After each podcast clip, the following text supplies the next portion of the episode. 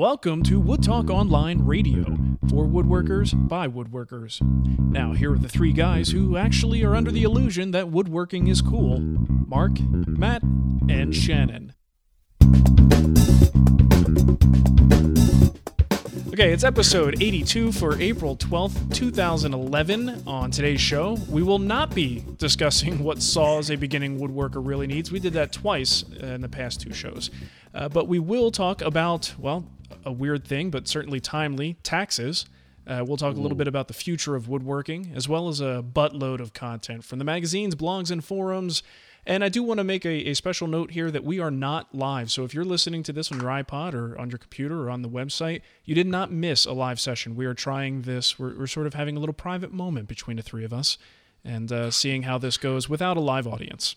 Pillow talk. Yeah, a little pillow Mark, talk. Matt and Shannon. I finally feel like we're together. That's Sort what's of. nice. It's a private moment. It's very nice. But before we get into all the nitty gritty and all that good stuff, Matt, can you tell them how they can get in touch with us? Absolutely. As always, you know, there are different ways you can get a hold of us. One of the ways is not live right now, so don't worry about it, as Mark mentioned at the beginning there. But if you have a comment, question, or a suggestion about something that you've heard in today's show, or maybe something you'd like to hear on an upcoming episode, either live or intimate like we're doing right now, uh, you can email us at woodtalkonline at gmail.com, or you can call and leave us a voicemail on our voicemail at 623 242 5180. Of course, you can Skype us on our very own Skype line, which is Wood Talk Online. You can find all three of us on Twitter as at Renaissance WW for Shannon, at Wood Whisperer for Mark, and at MBW Podcast for Matt. Look for us on Facebook, and especially head on over to the forum at woodtalkonline.com because, as I've mentioned before, one or all three of us are usually kicking around someplace on there, or once in a while, I think I've been kicked off. I it was just one. yeah. It was just one time, man. Yeah, I want to. Yeah, I want to talk to you about that. It was. I didn't mean to do what I did, but it just happened. You crossed the line. That's all. You were young. You needed the money. yeah, that's the story of my life. But I'm no longer young after this week. Yeah, the birthday's going to be kicking my butt pretty soon. I'm already looking at, like I think I said this before, my midlife crisis. I'm, I've got a list. I'm narrowing it down, um, and I'm really trying to decide what is going to work best for me. Um, Corvette. So That's I a will be whole, taking that's a whole other show. What does the woodworker do at a wood for a midlife crisis? he buys a Corvette. Do you still or- buy a Corvette? you just don't put the table saw on the back of it or bring lumber home in it. right. Just, it just has a laser and soft start. That's right. And the one thing for sure, you don't put a bench in there. And with that said, I say we head on over to what's going on on the bench. And Shannon, why don't you kick that off for us? What do you have going on over on your bench That was an or awesome. laying on your bench? He's Laying good. on. He's good with the segues. I have, um, well, I'm still working on this uh, hand tool school final project, the tool cabinet. I'm actually dovetailing together cherry carcasses. Is the plural of carcass carcasses? I never Carcsai? know. Carkai. You to ask a coroner that. but it's, I, I was, uh, I was editing some video last night, and uh, I, I have 125 board feet of cherry. Um, I don't need all that for this. I only need like 50 board feet of cherry for this, but I, I got the whole pack um, when I got the cherry. And I have it like spread out around the shop because I was trying to figure out, you know, piece boards together for color and grade and pattern and all that. And where's the sapwood? And, and I just laid them up against the wall. And it's like the coolest shot ever. It's like I'm standing amongst walls and walls of cherry. It's like woodworker's heaven Nice. and and I'm standing here at the bench and I'm dovetailing together carcasses and there's just it, it- imagine just paneling your shop in rough sawn cherry. That's what it looked like. It was cool. What I'm seeing is you now have the, the, the sight of what it would be like if you were the wood nymph that was living in the tree before it was cut down. The poor little wood nymph whose whose home you destroyed apparently. Right. I, I think I'm just going to change the name of my podcast to the Wood Nymph. oh man. Anyway, how it. about you, Matt? What's on your bench? Uh, well, right now, um, the plywood just arrived for the build that I was talking about last week. We have, have a nice set of uh, pretty much a, a- an entire wall of uh, bookshelves that's coming up. And I was watching a video by this guy named the Wood Whisperer, and I was saw him uh, ripping some uh, uh, plywood for a cart that he was building. And it was funny because I was thinking, I've got the same exact plywood. Mine looks identical to that. Nice. And you know the funny thing is, again, we we've talked about this numerous times on our on our various shows, and of course here on Wood Talk Online. When it comes to buying a really good plywood, it's insane. It's just unbelievable how much of a difference there is to it. And I did pretty much the the, the same thing as I, I think what you mentioned in, in your episode, Mark, where it was this idea of using uh, not exact a shop grade plywood. Right. Yeah. And, and it, the stuff I looked at, at at the home center, to be honest with you, had some the veneer looks a little bit nicer, but again, I'm going to be painting this, so I'm not too worried about it. But the plies and the overall construction of this plywood is just there's no comparison there whatsoever. In fact, the freshest stuff at the home center right now, the stuff that is still bundled. You know, they've, they've got the straps on it. It's still sitting up on top. They're waiting for the old stuff to get out of the way and bring that one down. You can already see it's starting to kind of take that potato chip form. right. And they still got the packing straps on it. So, you know, I, I'm, I've got about a week before I'm really going to have a chance to, to go gung ho on this thing and start ripping it down. And even though we had a major weather fluctuation this weekend in Michigan. I mean, we went from like 40 degrees to 70 within like about 24, 36 hour period. Wow. This stuff's been sitting out in my garage and it has yet to even have a look like it's going to begin to ripple. And I hmm. know if I brought home that home center stuff, I would be like, you know, looking at ruffles right now all over the place. It'd be insane. It's as soon as you get it unpacked and it's not like sandwiched between two other pieces and it's, you know, sort of losing moisture from all sides they mm-hmm. just i mean they just warp like crazy you know it and uh, it, just a few bucks more and, and, sometimes it's actually about the same price when it comes down to it uh, you, yep. you can get even just the shop grade ply from a good dealer and it's a night and day difference yeah and, you and know, this that's oh go ahead no, I was just going to say I was doing some research on plywood grading the other day at work for mm-hmm. a, an upcoming blog post, and you can't even find the home center plywood on those grading charts. oh, really? I mean, I'm, I'm, serious. I was looking through it, thinking, you know, shop grade plywood is still really good quality stuff, and you're like looking down for, you know, D faces, E faces, F faces, G, H. It's like, where's the Home Depot Lowe's stuff? It's not even. I mean, it's it's just crap. That's basically. the stuff. That's the stuff that falls off the truck while they're on their way somewhere else. it's much. in a league all its own, basically, is what you're saying. Yeah, mm, that's crazy. Wow. Totally. Yeah, that's that. That's pretty much the, the big thing going on for my. The only other fun part about the plywood was um, apparently I wasn't home when it was delivered, and the uh, guy that was supposed to take it off, apparently the regular guy was gone. So I got a phone call from my wife going. Um, did you make any arrangements? Because uh, this guy looks like he's about to die. In fact, he, apparently he was the retired yard guy. They brought him in for the day. He called ahead and basically was like, "I really hope you have somebody there because I can't move this stuff." so, wow.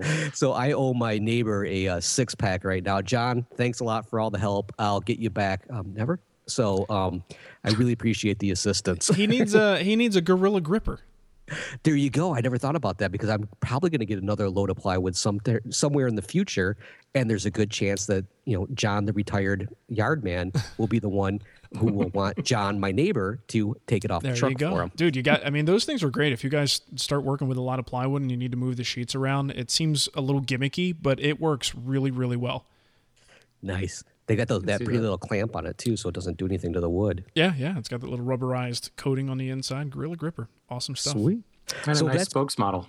yeah, yeah. You know, I haven't even seen any commercials for that. I guess they stopped like the heavy duty promotion of that, but those those commercials were good. Yeah, oh, yeah I, I barely remember what the thing looked like, other than the spokesperson. So anyway, so before I get matter. myself in trouble, let's move on to you, Mark. What do you have going on in your bench? A couple things. It's all you know, still all about the shop these days. I'm working on a crosscut sled today, and I, am using some of this HDO plywood. It's an inch and one eighth in thickness, so it's pretty substantial. But it's got that nice fiber overlay on both sides and it's uh it's interesting stuff because it's like it's I won't say dead flat, but pretty darn close. And the material is not something I would have gone out and purchased, you know, like a full sheet of. This is just leftover stuff from my buddy Ron's CNC process. So I guess he had some that he used for a customer, and he had all these offcuts. So I was like, well, you know, they're kind of oddly shaped. I guess I could use them for something. But I'm thinking, uh, you know, an auxiliary fence for the table saw, even the bandsaw, jigs, and of course now I'm using it to do the um, uh, to do the crosscut sled. So the fences now have this you know very hard material, and I, I think that's one thing that bothers me about a lot of jigs. Sometimes if you make them with all wood materials, it's got a certain softness to it that doesn't feel quite as good as when you're using a metal or a plastic jig. When you Yeah. are, you know, you go to register something onto a piece of wood, it just doesn't feel quite as secure as when it's registering off of metal and plastic. So, um, so this surface just feels, I feel more confident in it, and I think I'm just gonna, when it's all said and done, have a better product uh, in this crosscut sled that's gonna last a lot longer. Um, so, but it's my first time working with the stuff, so it was kind of interesting. And at uh, an inch and an eighth, it's almost like when you look at the cross section, the plies are like an eighth of an inch thick each. So it, it just looks like like when you're holding it, it looks like I just got a little tiny hand and I'm holding a regular piece of plywood. like if you took the picture just the right way, it would look exactly like that. Uh, which reminds me of a SNL skit that was on this weekend, but that's a little dirty. I won't talk about that. Um, anyone who saw it knows what I'm talking about. Oh yeah, that was a good one. okay, so um, the other thing I'm working on is well, I just finished up the uh, the last details on the finishing book, and that is ready to go to print and EPUB format, and it'll be well, I don't know exactly when it's going to be done. Probably will be released when the printing is done. Uh, but So wait, you're you're printing it too? I thought you were going entirely ebook. we were going to do that, but then we realized that a lot of people want a tangible book, so we're going to get a small run of uh, you know hard hardcover, you know, good quality, um, you know, standard book that I'll, I'll be able to sign my name or not, should they prefer me not sign it. Um, but it, we figured we had to, you know. Plus, it's the first time I've written anything that could even be remotely referred to as a book, and it just would be nice to have, you know, something a little more official than just uh, than just the actual document on the computer. So, Sure. I'd like to be able to put that up on the bookshelf and look at it and go, I knew him when. yeah, I'll send you. I'll send you a complimentary one, Matt, just for you. Oh, thanks. Mm-hmm. oh, well, you want to make sure that it's not too won't it, sturdy, though. though. Yeah, no, I, I mean, I'm not I'll, I'll just it. forge the name on there. In fact, it doesn't s- look like you, the same one I have. you sign it and then send it back to me. There you go. Do that. um, so yeah, we're, I'm I'm excited about that. It's new, it's new territory for me. I don't know what to expect in terms of like you know, I've never thrown something like that out there to to let people consume and and give me feedback on. So we'll see. I don't know. Um, the other thing is the design of the Greene and Greene Adirondack chair that I'm I'm sort of co-designing with Aaron Marshall. Uh, for the guild, and this is coming up for the build that we're just starting in May, which is probably going to be like mid-May, second week of May ish and uh, it's a lot of fun. We're, we're taking some traditional Greene and Greene elements and a standard Adirondack chair and sort of morphing them together so that it just becomes this you know this this new entity in and of itself. And I, I know I've seen a few in the past, but uh, Shannon, you and I were talking about this before that I'm trying to avoid any influences of previous attempts at, at making a Greene and Greene Adirondack chair because Yeah. I, Well, I mean, the Adirondack chair itself. I mean, talk about a form that's been beaten to yeah, death. Yeah, exactly. And and that's what it's like. I, I'd love to build one. I just don't want to build your traditional standard uh, standard chair. And the cool thing is that we're doing with this is we're going back to the original patents uh, for the original Adirondack chair, or what the the modern Nice. Adirondack chair was was derived from. And there's actually quite a few differences. So we we went back to that and used that as our starting point uh, for for creating a template to then incorporate some Greene and Greene into it. So um, and yeah, so we'll have a little history lesson on on where it all came from and how we arrived at the design that we have now. So. Um, and of course, if people don't want to build the Adirondack or the uh, Greene and Greene style version, we're going to provide you know a much more simplistic version that doesn't have all the uh, Greene and Greene elements in it.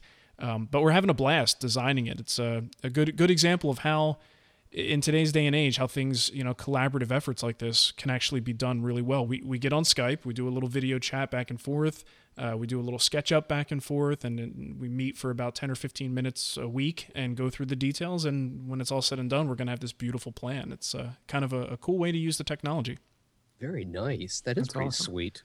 So that's about it uh, for me. And uh, hopefully i'll be building regular projects and not you know i'm kind of getting the shop projects remember i think last time i talked about it being like therapeutic me time Right. um, i'm good i'm good i'm done with the me time I'm, I'm, I'm ready to just like build some actual projects now so Mark is back to liking Mark. It's good. We can move forward. yeah I'm, I'm fully recovered uh, time to move on now so all right well uh, that's that's about it for me so what are we what are we on here the magazine roundup Yep. Yep. Yeah. All right, round it up. We need a sound effect with like cowboys and, and horses and things.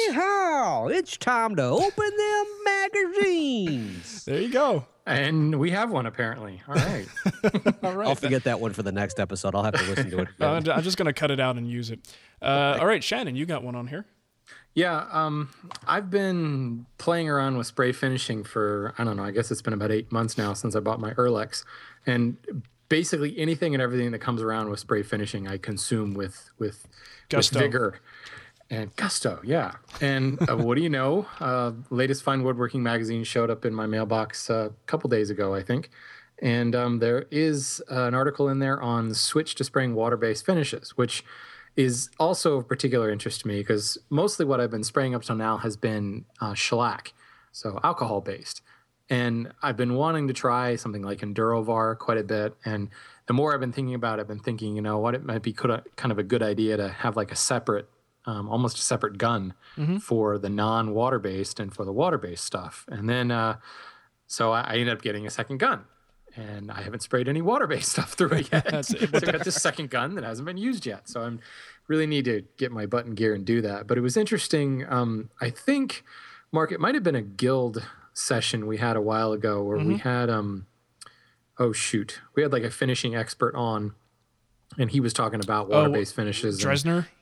Yes, Yes, yes. okay. And he was just saying water-based finishes are kind of silly, and you know, it was it was quite comical. But it was Well, I think interesting. he was a little bit more opinionated than that, than if I remember right. was Maybe fair- that it was was- just was. me. It was fair to say was. that he was not a fan He was not a fan. of water-based finishes. but this latest article in Fine Woodworking is um, by Teri Masaschi, and I got it was interesting because it was almost the same perspective. Um, he likes water-based finishes in this, but it was the same perspective of a guy who is a professional finisher and has been for many many years and is very kind of quote old school. Yeah. Um, he calls himself a lacquer head, I think. Um, Is it? So- not it a she? you know, I could be totally Isn't Teri a woman?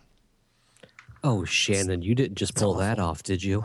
I did, didn't I? Yeah, I'm just I'm, I'm just double checking. I've never met him or her, but I'm, I would always assume Teri. And you don't, you know, to to get you off the hook, they never really show her in a way that you could tell one No, way or the other don't. whether it's male or female. But And in the about the contributors section, I don't see a section on him, her. boy, we're gonna Teri- get we're gonna get nailed for this one. And we, Oh, we'd well. like to thank you all for stopping in for our first private session of Wood Talk Online. This will be a historical moment. we'll, we'll just drop the use of pronouns. I so guess- I Teri guess I could, talks uh, a lot about how Teri sprays. Anyway, the original point being there's this this general tone of I am a professional finisher. I've always used, you know, the the bad for you stuff, the highly volatile solvents and things like that. And here's a look at water-based finishing. And it wasn't like, oh my God, they're the greatest thing since sliced bread. They've completely remade them. They're absolutely wonderful. I mean, there was an element of reality, and they're saying, hey, it's no lacquer, you know, but um, here's what's happened. Here's how things have changed, and here's why they make a really uh, viable finish. So it, it was interesting. It was a very honest article, in my opinion, which I think is is kind of different because you're used to seeing people like whole hog for something. yeah, it's either all really- good or yeah, they're they're in favor of one thing or the other. Yeah. So there was a couple of really good points. Anybody who is is um, interested in spraying water-based finishes and wants to kind of know what to avoid, and a couple of really good tips on there on on everything from uh, you know setting up your gun and straining the the finish going into it, and um, how to treat it between coats. Um, it was very it was a good article. Cool. So kudos to find Sweet. woodworking. Sounds good. Um, well, let me see. I'm next. Okay, this one I know is by a guy, and it's uh, also in fine woodworking. Well, the bottom line is it's pretty clear that fine woodworking came in late, and that's uh, that's what we all are referring to now. Um, how to make th- what is it? How to make thick light tabletops. It's an article by Brian Sargent and uh, you know this this is good stuff. This is you see a lot of times with um, just really unique designs and modern designs. You might see a really thick tabletop or a and like an impossible design in the grain patterns that's done with the veneers, and you go, geez, how do they get that so thick? And if it was really you know solid wood or even sandwiched plywood, you'd be talking about a structure that would be incredibly heavy and difficult to support. So this article goes into details on how you can use that honeycomb uh, resin impregnated material to sort of create what essentially would be a torsion box where the honeycomb is the support in the center and you basically put a solid wood frame around the outside and a couple layers of MDF or you could probably get away with ply and then you could veneer this whole thing but it acts like a solid piece you know and you've actually got substantial material on the outside edge that you could probably even you know profile to some extent if you wanted to um, but I thought it was great for for giving an inexpensive way to create a nice foundation for good thick tops that aren't super heavy and don't require a whole lot in the way of expensive materials. Uh, so certainly worth a read, and especially if you're getting into veneering and you want to have some flexibility with your designs, uh, certainly something that's uh, worth a read. Very nice. Yeah, good stuff. Sweet.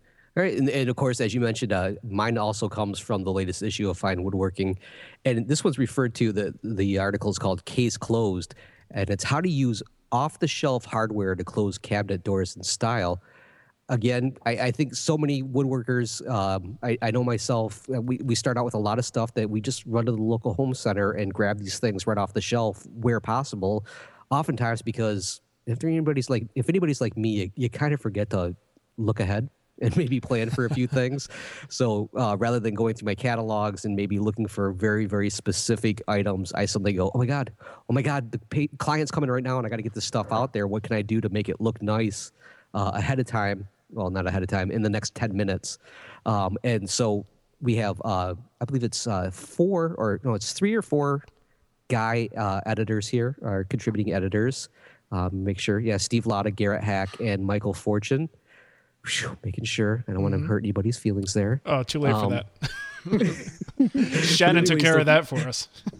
yeah, you take a uh, uh, like the first one starts out with Steve talking about using the double ball catch, um, which is, is, a really you know basic system when it comes down to it. I mean, base, you have a catch on the door that fits between um, a, a little latch that it grabs a hold of it, and the neat thing about this is sometimes trying to get two pieces to line up exactly where you want them.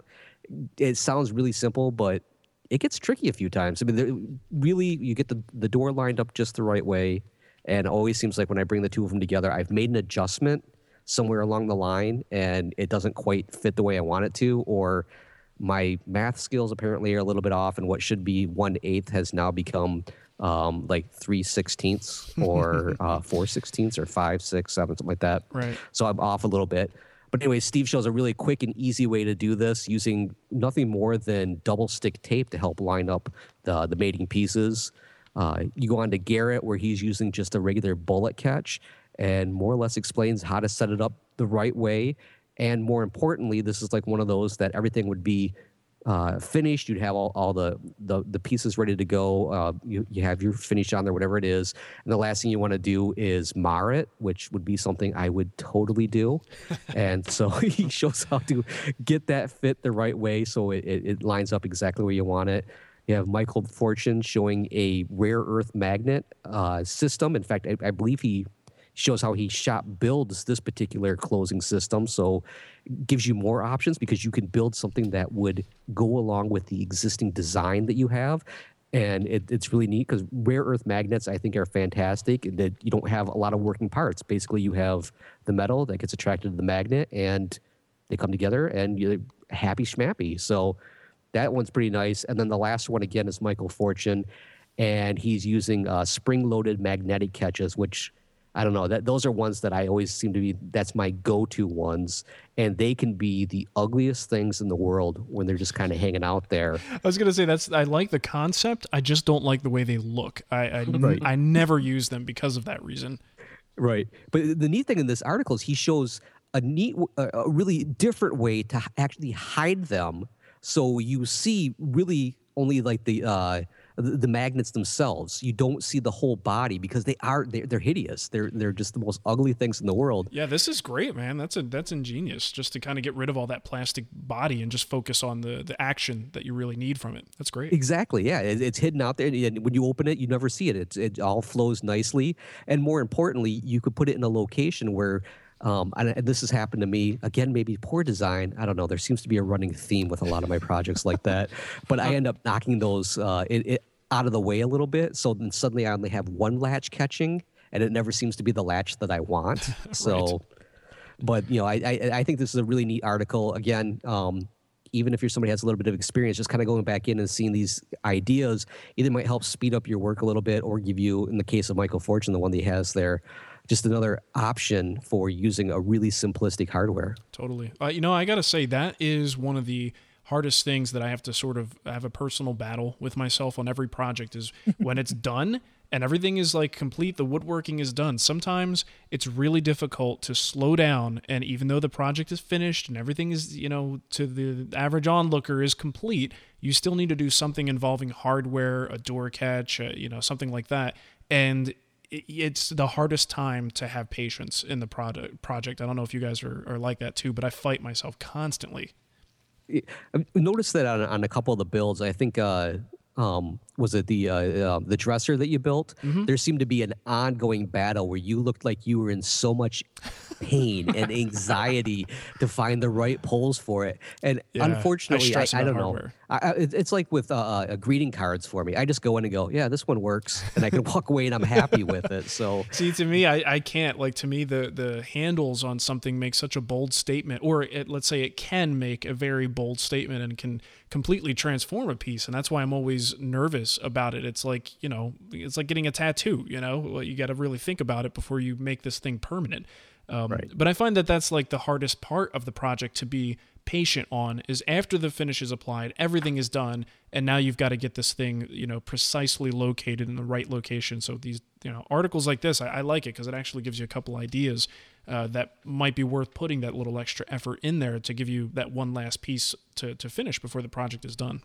Right, You know, it's interesting because I think I've actually gone the opposite direction where I've found like a cool piece of hardware and I built the piece around it. Yeah, yeah.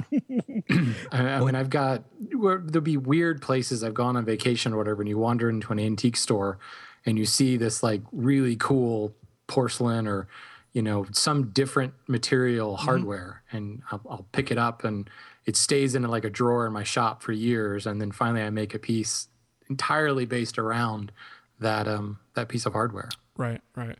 It's like that that faucet commercial where the couple's walking through this architect's office and he's showing them all these amazing buildings he's done and he sits down and he goes, "What can I build for you?" And the the, the wife pulls out the faucet, sets it down, and go, "A house around this." And he just sits there and stares at it. As soon as you mentioned that was the first thing that popped in my head. I, I never have that problem. In fact, with the walnut buffet that I just finished up, the most anxious moment I had was when the client said, "Well, what hardware would you recommend?" And there was that voice in my head that said, "Why would I recommend anything? I, uh, what are you talking about? This is your piece. Why are you asking me? You tell me. would you recommend brushed nickel? Um, no. I Why threw- not? I don't know. well, I threw that on my mom because I, I did uh, two cabinets for this last build, and I picked out the hardware for for the one that I'm keeping, and I'm giving her the other one. And normally, I I like to see a project top to bottom, you know, make every decision having to do with it. And on this one, I just kind of like. I I mentally let go of it, and I was like, "All right, well, there's no hardware, so here, here's the great news: you can go on the internet and pick your own hardware, and, and I'll install it for you." so, so you know that actually backfired on me uh, long before I ever started the show, long before any of this was going on, and I was uh, I built some pieces for my mom, and it was a sewing table, and then this this chest that went along with it. That was uh, let me see, Aiden is now nine, so that was probably before he was born, and she still to this day cannot find knobs that she wants for it. wow, So uh, she, uh, you can see where there's these like fingernail marks from her trying to pry open some of the drawers, and it. it I, I think that one maybe I will finally find something that'll work. I, I'm thinking porcelain knobs with duckies on the end of it or something. And in like a hundred years from now on Antique Roadshow, there'll be some guy saying, "Yeah, it looked like maybe somebody was chained and they couldn't open the door, and these fingernails." And you know, it's going to be some like horrible story of this person that couldn't get the drawer open and Nice. scratch it open. And there'll be my signature on the back, and they'll go, "Oh, this explains everything." nice. Oh, uh, FYI, uh, on Teri Masaschi's website, Teri is one of only two women featured on the cover of Fine Woodworking magazine. Okay, then. That answers that, and we apologize for um, for Shannon. Finally, it's not apologizing for Matt. Thank you. Well, you know Uh, what's interesting is while this has been going on, I've been like flipping through the magazine trying to find any reference. I wonder if the editors of Fine Woodworking know because it seems like they like very subtly avoided. It. I mean, there was there was no author bio, and the little byline at the bottom says nothing Yeah. on that line. And and you're right. The the photos they there's like a photo of like, you know, the back of her or something like that. It's just very Well, in oh, true I fine- apologize, Teri. in true fine woodworking, you know, style and fashion is to, you know, dil- I don't want to say dilute, to run everything through the fine woodworking filter. So it really doesn't matter who wrote the article because you can't exactly tell. There's no personality. It's fine woodworking. Uh, and the person, you know, who actually wrote the article is an editor. you know what I mean? So it's like everything is filtered through, and, and there's not much Teri left when it's all said and done. At least And it again, it is spelled with an I. I probably should have picked up on that. You you should have. Anyway, um, let's move on to around the web. And Shannon, you got a number of things here. If you want to knock those out real quick. I dominated this section. Yeah, you did. Yeah, you did, man. Well, this is this is interesting. Um, I think I emailed you, Mark, as soon as I saw this. But uh, Chris Pye, the um, world famous wood carver, has a membership site now. It's called Wood Carving Workshops. And you know, I I looked around at it. It's extraordinarily well done. Kudos to his web design firm because it's a very beautiful site. Um, very high production value on the videos that I could see. I did watch um, the sample lesson, and the audio was a little bit dicey there. But you know, frankly, you could understand everything he was saying. It just sounded like he was maybe a little too close to the uh, to the lapel mic. How did the video? How did the video turn out? Because I know the welcome video, like you said, is insanely good quality. But I often wonder sometimes they pay a lot for that welcome video, but then every Right. every other video is this is how it's really going to be. you know? well, the one thing I'll say, and and you know, obviously, Mark, you and I are a little bit biased as we run subscription sites ourselves, but the the video that I saw, and and I'll also preface this and say I can actually see myself becoming a member of this when I have some free time to uh, do some more carving. Um, when I find that free time, the um, the videos are very short. Um, they have like a project, and it'll be broken into like 14 different videos that are anywhere from two to five minutes long.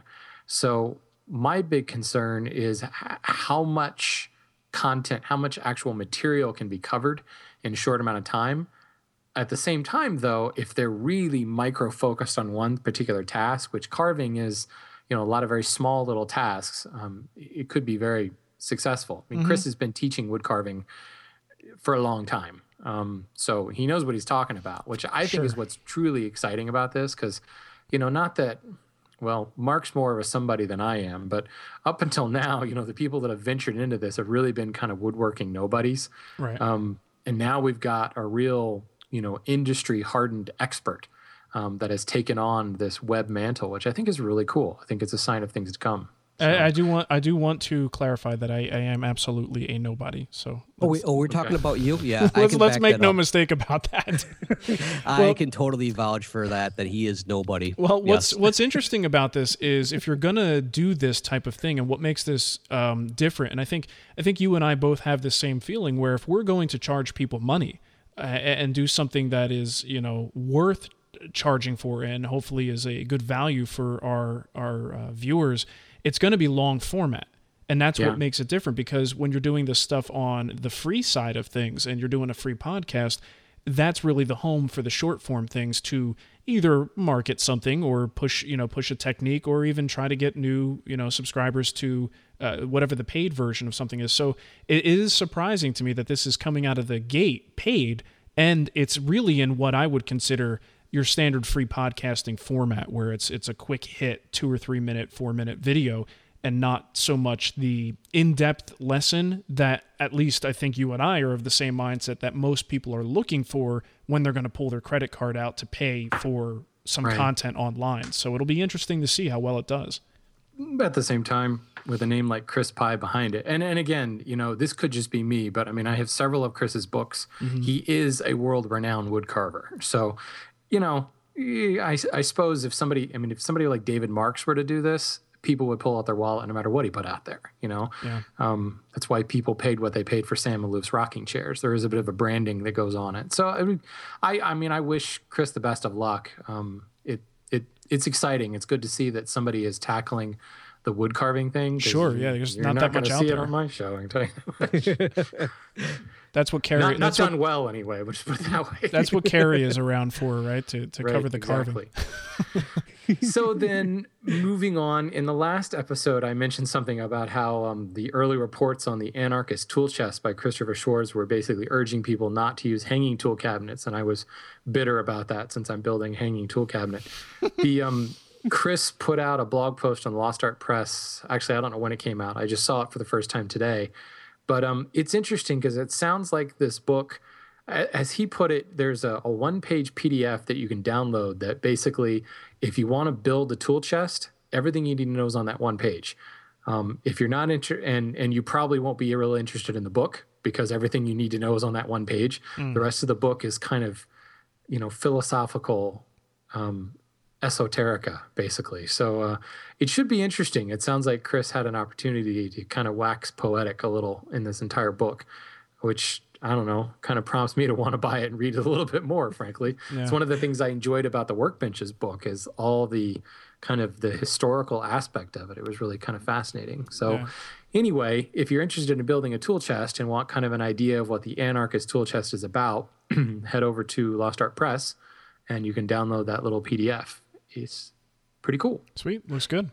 You know, it was kind of funny because uh, I, I saw, uh, I think it was a blog post just before coming on tonight's episode, and uh, apparently uh, Chris was just kind of uh, throwing something out there. It was more or less kind of a, I won't say a, a, a gotcha or anything, but he was kind of uh, talking about how as when the Workbench uh, book came out, there was an author, or uh, excuse me, an editor from a, another magazine, which he didn't name names, uh, but essentially the other editor was kind of like, you know, oh well, hey, congratulations on, you know, you know, basically doing the one thing that you're now going to disappear for forever. kind of alluding that, you know, um, a, a magazine journalist can only have one book, and then you pretty much disappear into obscurity. So I think this is kind of like one of those. Um, yeah, uh, uh, and maybe Chris is kind of uh, uh, you know get getting back at you kind of a thing. It's I don't know. Maybe I read it a little bit too much, but uh, I thought that was pretty funny because he was talking about how like well we'll, we'll see.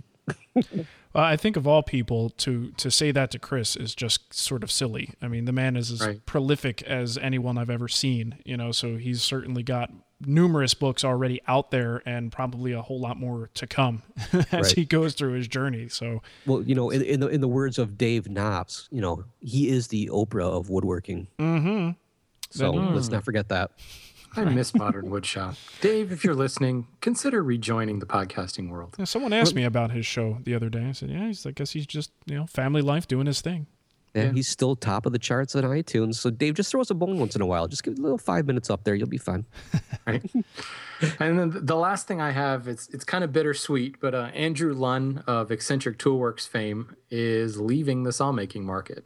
Um, he's the guy that produces. Um, Christopher Schwarz has one of his saws. I think he calls it the one saw that he won't let anyone else touch. Yes. Um, I mean, Andrew's stuff is truly creme de la creme, the finest saws on the market. And um, I had actually contacted Andrew a while back about, you know, what was his waiting list like. I was in the market for a dovetail saw. I didn't really need a dovetail saw. I needed a very specialized saw for um, cutting thinner parts. And I thought, you know, if I'm going to do this, it might be fun to kind of splurge because I knew that Andrew's waiting list is like eight or nine months long. And it's like, okay, well, I can set aside, you know, hundred bucks a month and buy this because his saws are like 400 bucks. And, you know, at the time he told me, I think it was like over a year waiting list. And he said, you know, no money down, but I'll put your name on a list. And when it comes around again, you can say, I want the saw or I don't want the saw. No skin off my nose. I'll just, you know, move you out and move on to the next person on the list. I was like, okay. Well, I got an email from him as a, as a quote customer, I guess, saying that he is not going to make saws anymore. And it was um it was a very upbeat message saying, you know, I, I kind of have just lost my my steam, I think he put it, or his just his passion for making saws, which I guess he just got burnt out a little bit. I mean, after being Schwarzed, uh, I think he's been working his butt off making these saws, which is such a cool thing to say considering i mean this is a boutique saw he's making and he can't keep up with the orders which is pretty dang cool. Talk about a hand tool renaissance. Yeah. Right. So he, I, I he hasn't really made any any um, statements about what he's going to do. He says he won't be disappearing. He'll be doing something else. Um, Chris posted a blog post about it, um, and I think you know Chris is a good friend of his, so he obviously knows more about it than I do. But seemed to intimate that there might be some tool making coming out in the future. But I think it's something we need to pay attention to.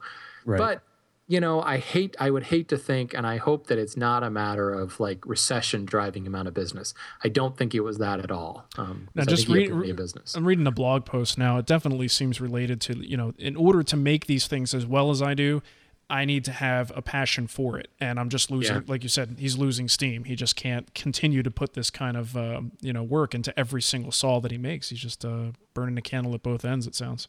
Yeah. Right. You know, and one thing I, I saw in there, I, I think it was in the article that that Chris had posted up there, something about um, Ed Ed Pa- Palak. Oh man, Ed, I'm sorry, I totally messed up here, but the owner of Medallion, Medallion Tool Works. Just say that. there you go. But uh, I, I've had a chance to talk with Ed several times at Woodworking in America, and a really great guy. I have a few of those moments where we just sit there and, yeah, hi, how's it going? Yeah, good. Okay. You know, but he's a really nice guy and makes some beautiful tools. And so I think um, I know that Andrew had talked about you know pushing uh, as much work towards Ed as possible and taking some of his clients. And I, I can tell you from the the Medallion Toolwork saws that I, I had a chance to just hold, and uh, I think Ed let me play with one of them if I remember right. Uh, They're amazing saws. So definitely nobody's going to be losing out one bit. You know, you know if they choose to follow through on uh, Andrew's recommendation to go with Ed. But one thing I do want to say is I um I had a chance to to, to use one of uh, Andrew's saws. Ron Brese actually had bought one. And it was so funny because it was like he was so giddy about it. I mean, he was just like, "Look at this!" He was so excited. I'm like, "Ah!" I got all wrapped up in it, and it was insane how smooth of a cut it was. It was it was literally a hot knife through butter and hmm. that was on you know some some of the hardwood that that ron would typically have on his bench like you know like that flame birch and some god awful maple from who knows where that probably would eat most saws up.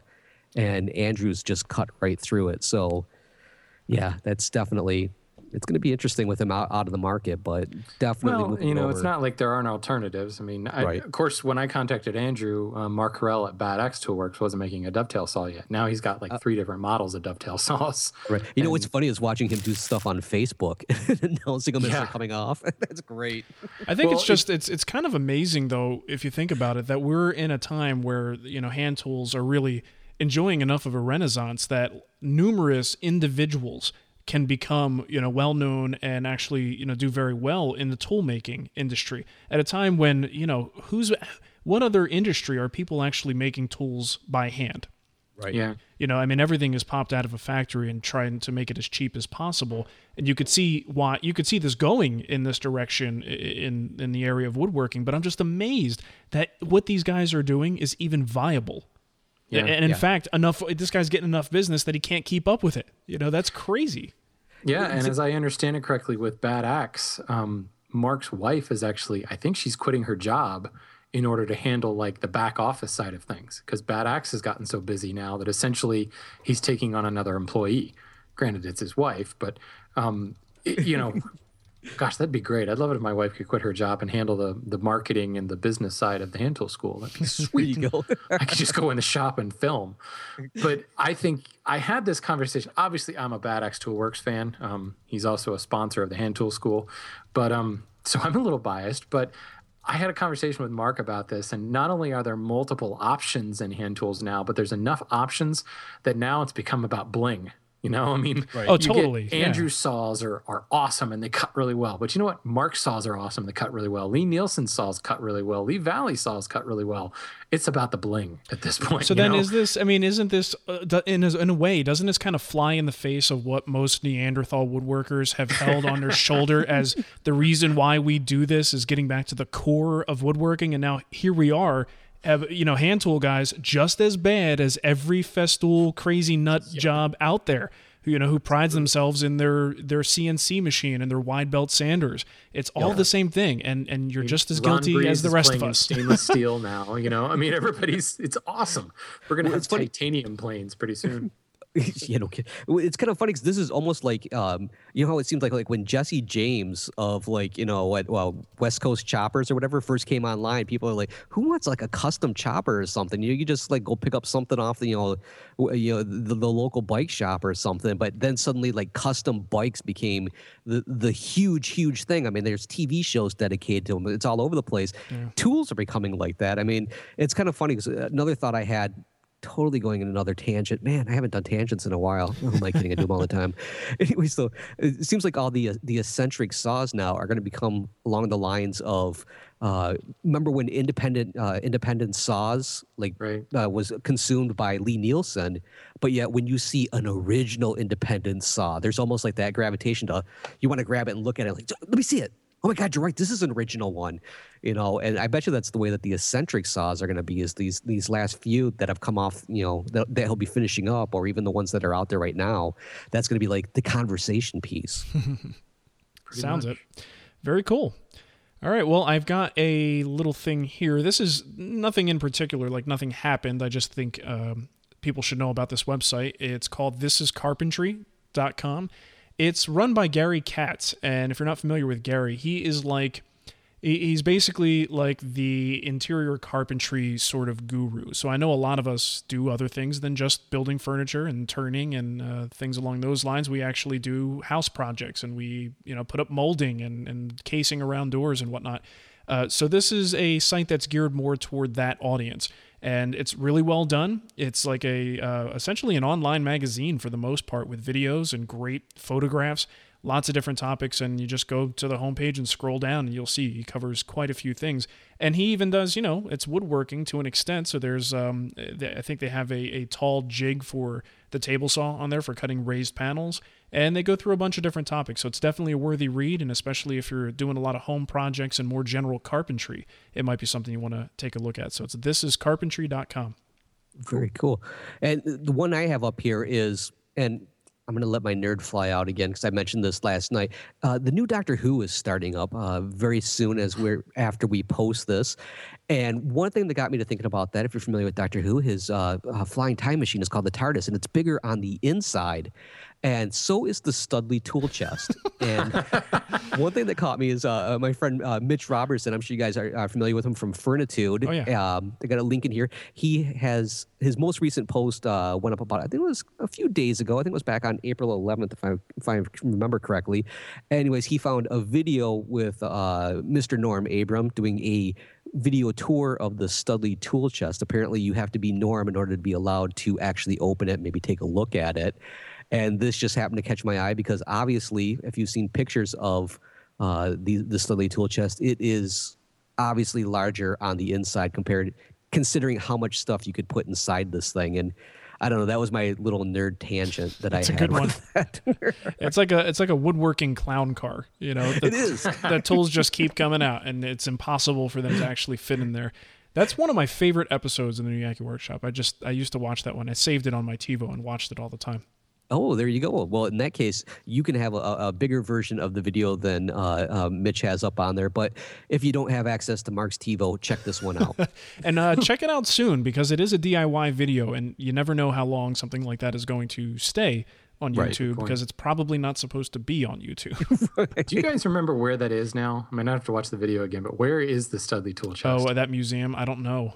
Is it a um, museum or a private collection? I thought it was in a museum, but yeah, I thought it was in a museum also. Let's see if I hope so. But don't quote me because I, I don't know for sure. it's what? It. Yeah, it's an amazing thing though. If, if you've never seen it, you got to you definitely got to take a look.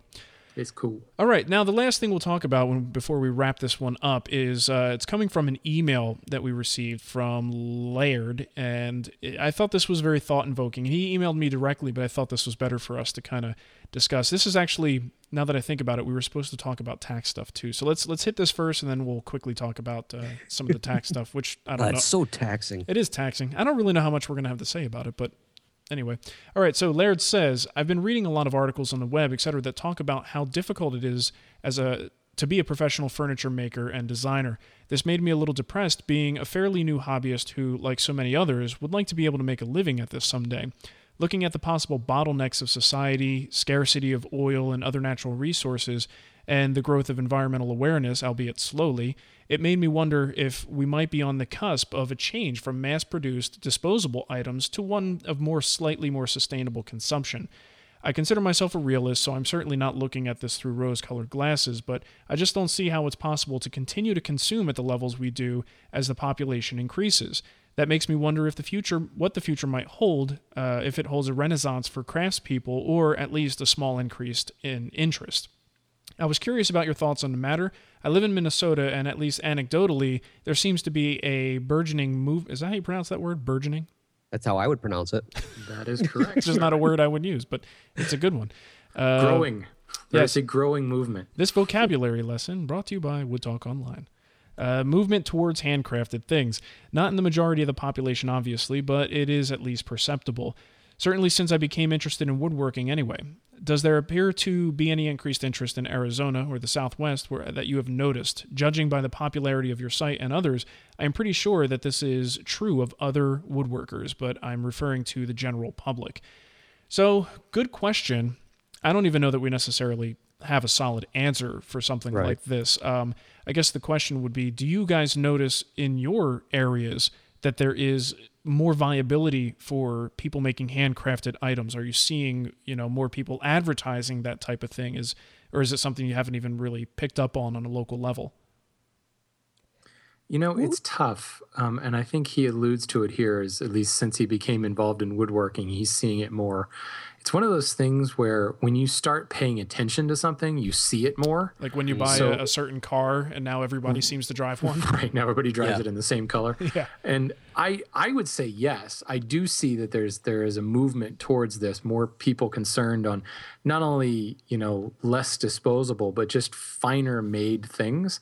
But at the same time, I'm really in tune to that market now too. So I, I you know, I don't know. It could have always been there in my neighborhood. Certainly, it it's always been there because you know Philadelphia and Boston and Baltimore and, and Richmond, they're all major woodworking centers in the colonial period. So it's always been an, an area for that. Um, I would love to say yes, and I, I think so. But our perspectives, like you're saying, are heavily skewed, so it's almost Yeah. impossible for us to say what the general You know, public is Walmart doing. is still the world's largest retailer, so somebody's buying junk. A lot of somebody's are buying junk. yeah, yeah. Yeah, I, I, I'm the same way. I, I really, really want to say yes, and I, again, it's because my perspective is so skewed by the, the the little world that I have myself go into. I mean, the majority of the websites I visit are all crafts person oriented in some way or another. Uh, conversations that I have, imagine this, I kind of direct them towards what I want to talk about, and so uh, that's how we kind of you know when I when I talk with other individuals, you know, things kind of go in that direction. But I, I'm, I'm going to take a stab at this because a lot of our friends, my wife kind of needles me once in a while to pull back on the podcast conversation. Apparently, it's not very cool sometimes. Uh, I can imagine that. But the, the individuals I do talk with, when I mention, you know, that I am a woodworker, um, and I do custom pieces, uh, you know, for for clients, paying clients preferably. Um, there's almost there, there's that ignorance, almost kind of like, well, again, a lot of it goes to the pricing, but it's either IKEA or something like like in, around us, it's like an art van, which is this big furniture thing. Uh, so the notion of custom pieces and people building custom pieces is so foreign, and it's typically the idea is it's it's for those people way over there that I never have a conversation with. Is the, what I get from a lot of the people that I have talked with where I happen to throw out that I'm a I'm a custom woodworker. Don't tell my wife told, I told you that. Well, and that's that's kind of what I get. Yeah, and I and I've seen a lot of along the lines of what you're saying, where a lot of folks um, they they find out that you do this stuff, and then they have an idea for something they want you to build, but then when they find out it's actually going to cost more than what they could get with an equivalent thing in a furniture store, all of a sudden it's like, wait, I don't understand. You know, they they think that eh, as opposed to you being a custom craftsman, excuse me, you are doing it yourself. You know, so it's sort of like the DIY version. And as we know, DIY is, you know, in most cases, the reason we do it is because it's cheaper.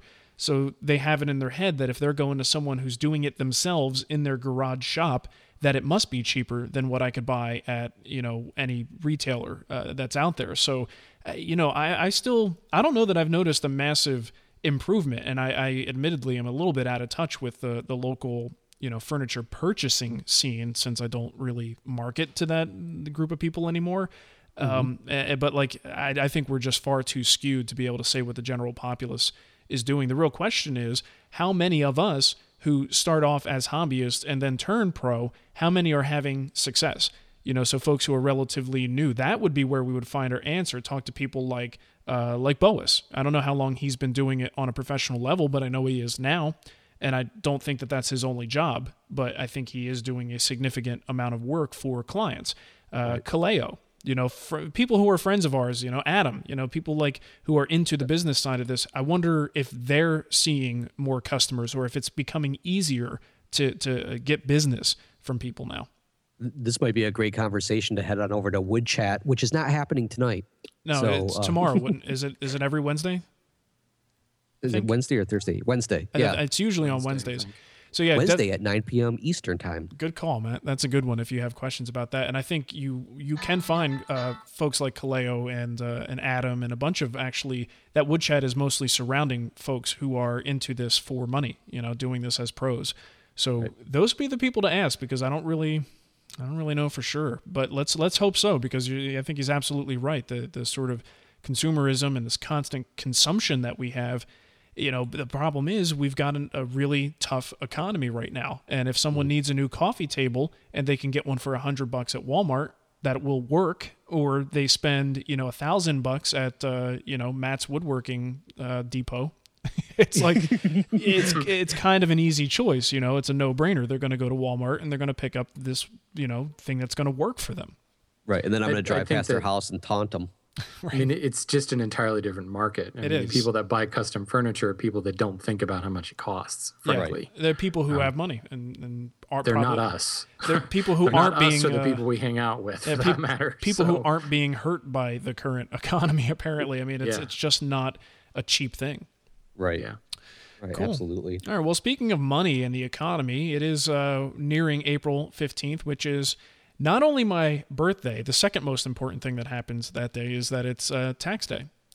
So I just went to get my taxes done, and it hurt. But I wanted to uh, I wanted to talk a little bit about you know, not really to give advice because I don't think any of us are truly in a position or even want to be liable for for giving advice on stuff like this. But please to, enter legal disclaimer now. Yeah, exactly. uh, but but to talk a little bit about what we do in terms of taxes and and sort of deducting and if we make a profit and I don't think anyone who you know in terms of the government is going to be listening. So if we aren't aren't doing things properly, I don't know that it's that big of a deal. But I thought it would be neat to to look at our individual situations and uh, talk about how we handle things like um, you know purchasing materials. You know, do do you make enough money with your woodworking to justify um, treating it as a income, you know, and actually logging your expenses and things like that. Do you do you even have a business? So let's let's start there, um, Matt. I don't. I I probably already know the answer to this question. I don't think you have a business uh, per se that that's involving your woodworking, correct? Right. No, mine is still pretty much considered hobby income. And that's one thing that I think I never really paid close attention to that until um, my wife's business got to the point where uh, I think it was a legal liability for me trying to do anything with the taxes like I had up till that point. So mm-hmm. we went to an accountant, and that was actually one of my first questions because that first year I had done several builds for people, and I, I, I definitely made enough money to um, to afford some some nice pieces of equipment. Do, you know, do a few things, take a few classes, and uh, if I hadn't done those projects, I probably wouldn't have purchased those things and taken those classes.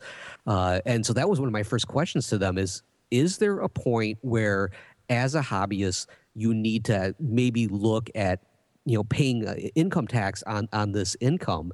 And it was obvious the amount that I did make was still below that but at the same time, though, I think once you start making several thousand dollars, maybe on a regular basis, as a quote unquote hobbyist, um, you might want to take that into consideration and really keep close account of the the income coming in from that because you you, you may not have a business in this in, in the sense that you have you know um, uh, uh, like, like an LLC or anything like that, but if you're suddenly having this this cash flow coming in, um, amazingly, the, the, tax people will look at that and go, huh. you could start to get into hot water, I think. It, yeah. it, it doesn't really take that much money for you to get to the point that you really do need to start recognizing that income right. and not sweeping it under the rug. Right, absolutely. Yeah, so that was that was a big eye opener. But luckily that year, it, it, definitely I was I was below the threshold that our accountant felt that I need to worry about it, and I I think I've managed to come below that, which is not what I want to do, but apparently I am doing that. I was going to say it's it's good and bad at the same time. It's like simpler, but you, you congratulations, you, you, made a penny more than last year. yes, now give it to us. Right. So Shannon, how about how about your situation? Uh, yes, I am. Um, uh, Rogers Fine Woodworking is the is an actual um, S corp, and um, the Hand Tool School and the Renaissance Woodworker all roll under that. Um, okay. The, you know, the, in the last year, I didn't. Well, that's not true. I made one commission um, for a client. Previous years, I I was doing you know more than that, and that's why I started Rogers Fine Woodworking was for that basis. Right. It quickly became almost like you did, Mark. Kind of became something else, and it wasn't I was making some income from things like AdSense and stuff like that, but it was more of a tax write off than anything else. Sure, yeah. Well, um, it was, was a little gonna... bit of a shelter, and I was able to write off things like hosting fees, and and I ended up keeping track of equipment expenses, material expenses, and using that all as a business write off, um, and that was that worked out okay. I mean it there's only so much you can write off when you're not making that much money. Um, right. You know, and then you start getting into things like technically it was a loss because I spent this much and only made this much. And and um, Matt, similar to like what you just said, I just consulted with my accountant, and he's like, "Well, this year we can just pretend that didn't exist because there just wasn't anything enough to report." Um, starting in October of last year, when I officially launched the Hand Tool School, it became a whole different game, and um, you know now I, there will be a profit turned this this uh, well yeah uh, for 2010 because obviously the majority of my enrollments in the school happened in the last three months of the year. Right. Um, even though I've got substantial more enrollments so far this year, uh, I'm not worried about that yet. So uh, um, we're gonna see. I actually have my appointment with the accountant um, tomorrow. Nice. Oh, well, congratulations and congratulations and good luck with that. well, you know, and it's really interesting now because now I, I work W 2 for a lumber company. And, um, you know, the J. Gibson McIlvaine Lumber Company sponsored, is sponsoring the final build for the hand tool school. In other words, I got my wood from them and mm-hmm. I didn't pay anything for it. Um, and I'll be, you know, promoting them and all that stuff through that. And granted, I work for them at the same time, but now I might be in the situation where I, I won't be buying material anymore. Uh, so I, I, lose that write off. So we'll see what happens. right. So then basically, I mean, for, for folks who are getting into this and they are doing a little bit of selling on the side, um, you know, there is going to be a point where it will be, although it's a little bit more paperwork, it's probably worth it because now you can start to count your purchases as deductions. Right. Yeah. You know, so trips that, to woodworking in America, classes, all of that stuff is not deductible. Yeah, and I mean, if you start to actually, and this is again not giving business advice, but just saying what what's worked for us.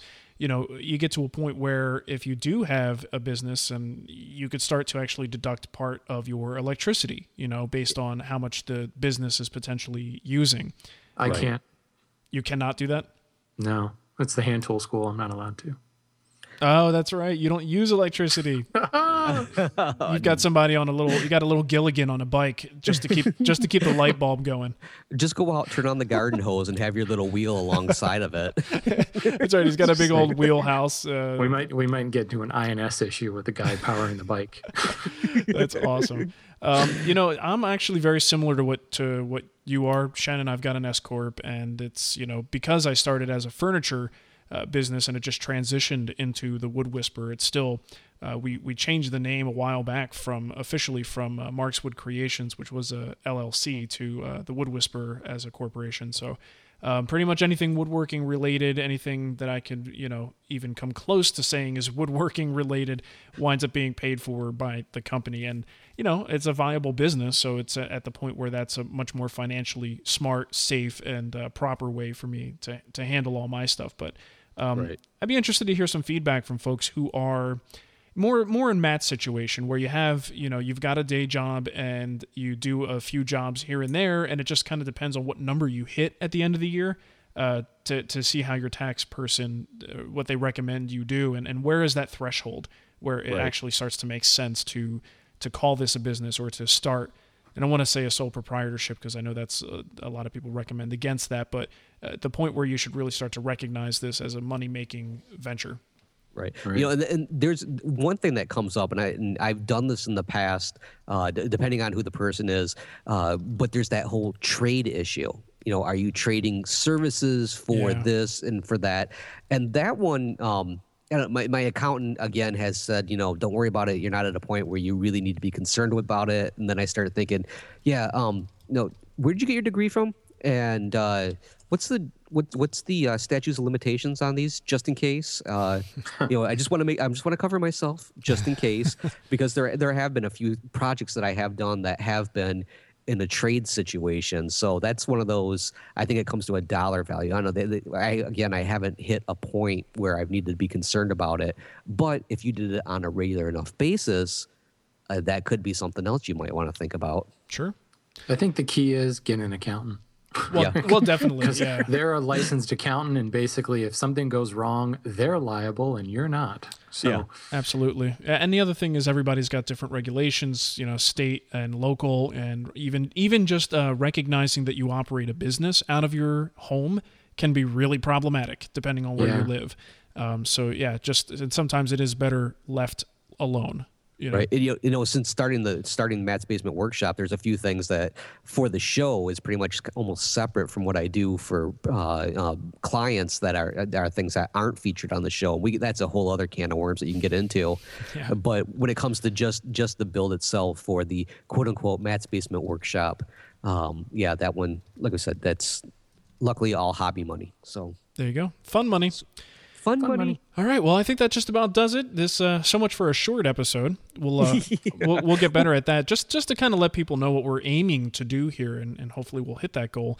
Is to have uh, we're going to try for three shows a month approximately, and basically two shows will be like this, pr- sort of pre-recorded and then released, not recorded live. Uh, and we'll keep it rather simple. It'll be the standard format of what's on the bench and all the articles and blog posts and stuff that we find. We can share that with you.